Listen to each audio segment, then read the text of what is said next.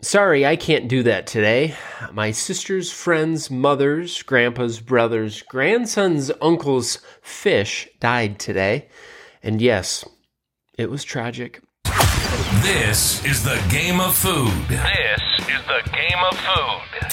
We're helping real people get real results with delicious food. Real, real food. Live from Spencer's home studio, podcasting to the world. This is Game of Food. And here's your host, Spencer Frederick.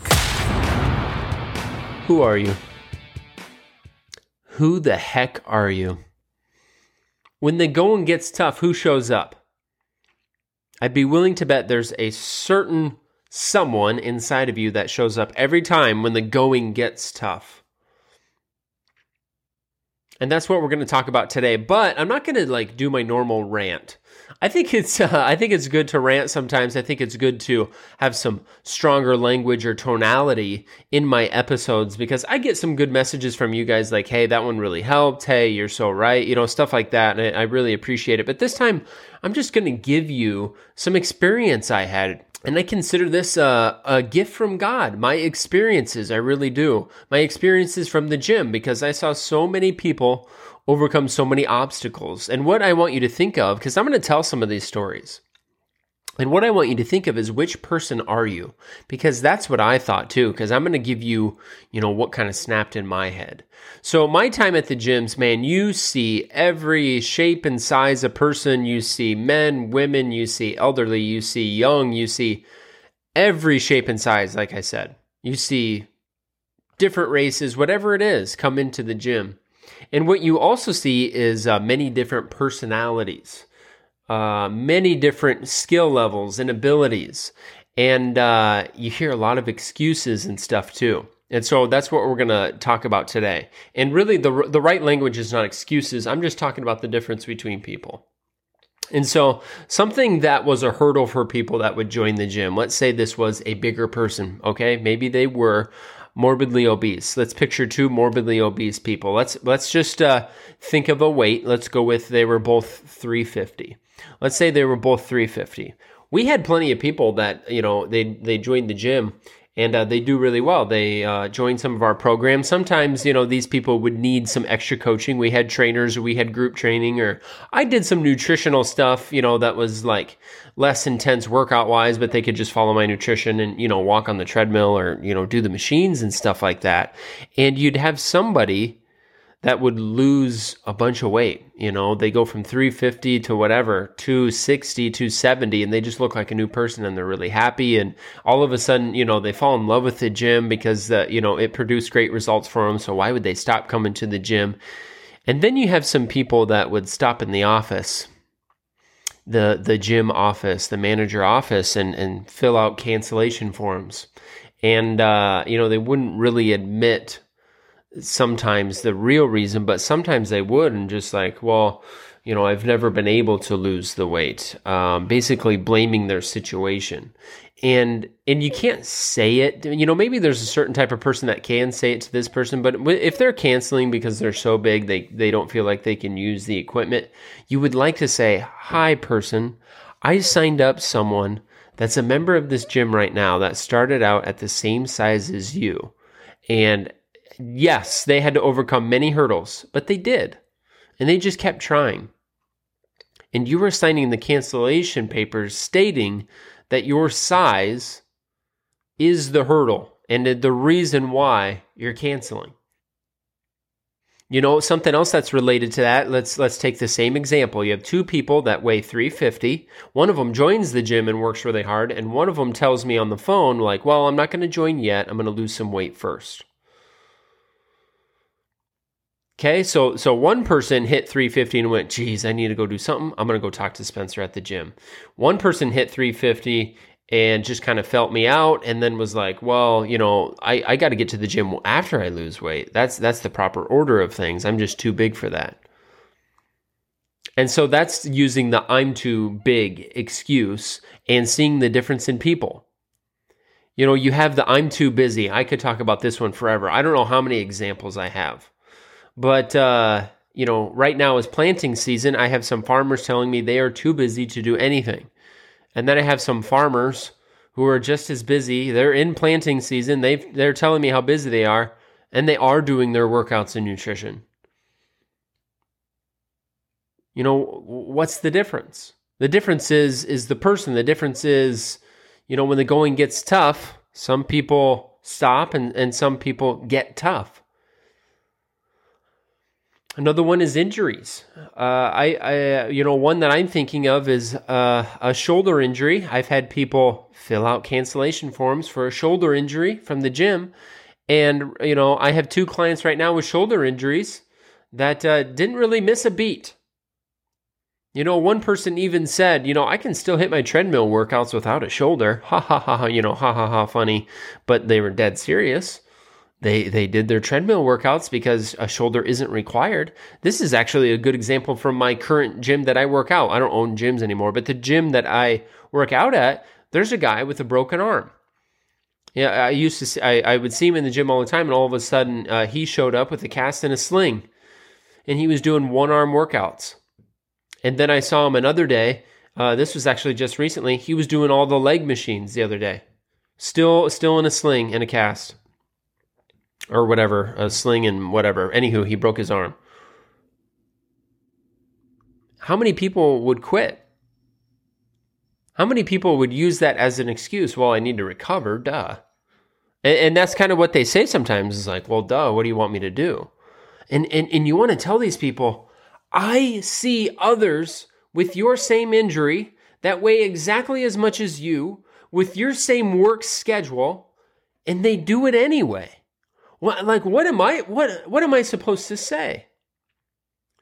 And something, and so I would see so many of those. Well, I'm an accountant. Okay, I have other accountants that are my client. They're doing really well. What do you want me to say? Yes, it's, it's March, April, May. It's really busy, but I have accountants doing well. I have all of these examples, and, and I would see so many of them in the gyms. And, and one, I think that kind of snapped, because it's a story that, actually there's multiple that I'm going to tell. There's multiple stories that I'm going to tell, and I think just my mindset snapped a little bit. And so there was um, uh, two people in the gym. I won't say any names, but uh, they were uh, diagnosed with breast cancer. And one of them was working full-time, mom, you know, other things that she did in her life, and she would still come into the gym, and she uh, worked with a coach as well, so even more intense. So like your own workouts are, are usually not as intense as as working with a coach. Now sometimes because of chemo treatments, she you know was not able to make it into the gym that day. Oh well, but we knew we were going to see her the next day if she felt well. Same with the other person that was going through chemo treatments. Uh, this person also uh, was working with a coach, so this person was going through some tougher workouts, uh, going through some chemo treatments, and uh, was still able to to make it into the gym. I mean, and both of these people were minimum three three times per week, minimum. You would see them on a regular basis. Now, keep in mind they were working, they had families, and so what? I, and so when you get the sniffles, and and that turns into you quitting the gym. I mean, am I really supposed to listen to that? When you tell me, oh, I have this uh, little sniffle thing and I'm not going to be able to do it anymore, and I just witnessed two people going through chemo who didn't quit, am I supposed to listen to your excuse? And I don't mean to be mean. This is not a rant. This isn't. It's just like once you once you see this, like this is a gift. I've seen so many people do stuff like that, like countless people, because I've worked with so many people and, and witnessed so many stories that I just forever have knowledge of of what humans are capable of, and it's absolutely amazing. And this this last story I'm going to tell is where I, I really I, I just will never forget how it made me feel and what, what the guy said. I can't remember his name because I would say his name. This guy is an absolute warrior. So he would come into the gym uh, in a wheelchair uh, every day. He would come minimum four days a week. And he actually traveled a lot for work, I believe. I believe it was for work. And so he would have to uh, go to other gyms. So we had a gym membership where, you know, your key fob worked at other locations. And so I would, I could see his usage because he was a member of my gym, and I could see where he was going. And he'd go all across the nation going to different uh, gyms and scanning through. And he would he would go at least four days a week, and he would do intense workouts, as tense as he could. and he was basically paralyzed from the hip down. And one day I just, uh, I was kind of feeling him out. Like I knew I wanted to ask like, man, how do you do this? So I kind of started like bogus conversation, like, well, nice weather today, blah, blah, blah. How you feeling today? You know, I was getting closer and closer to, and then finally I just said, you know, how do you do this? How do you, and I didn't mean it as mean, like, man, you know, you should quit. I didn't mean it like that. I was impressed. I was like, how do, how do you stay motivated to do this? And, uh, you know, I asked kind of a follow-up question, and basically what he said was, he goes, you know, my situ- my circumstances, my situation sucks. Like it does. I'm not going to sit here and say, hmm, it's not too bad. But then he goes, he goes, but if I let this stop me, I'll let anything stop me in other areas in my life. And I was just like, wow, this guy is paralyzed. Or I don't even know if he was paralyzed. He had no use of his legs. He came in in a wheelchair, and he would come in and do weight training. He would he would scoot himself up onto machines off of his wheelchair, or he'd try to use a walker sometimes. And he'd scoot himself off of his chair and into the machine to do strength training. And then he'd head over to the dumbbells, and he'd grab dumbbells and do whatever he could to do that. And this guy was so upbeat too. He was so... He always came in, and he was so happy, and he wanted to talk to everybody in the gym. And he always... He would always uh, come up to the manager office and chat with me about stuff, and it was just so refreshing to talk to this guy. And then you, you then you have other people who would come in and and and cancel their gym membership and just throw every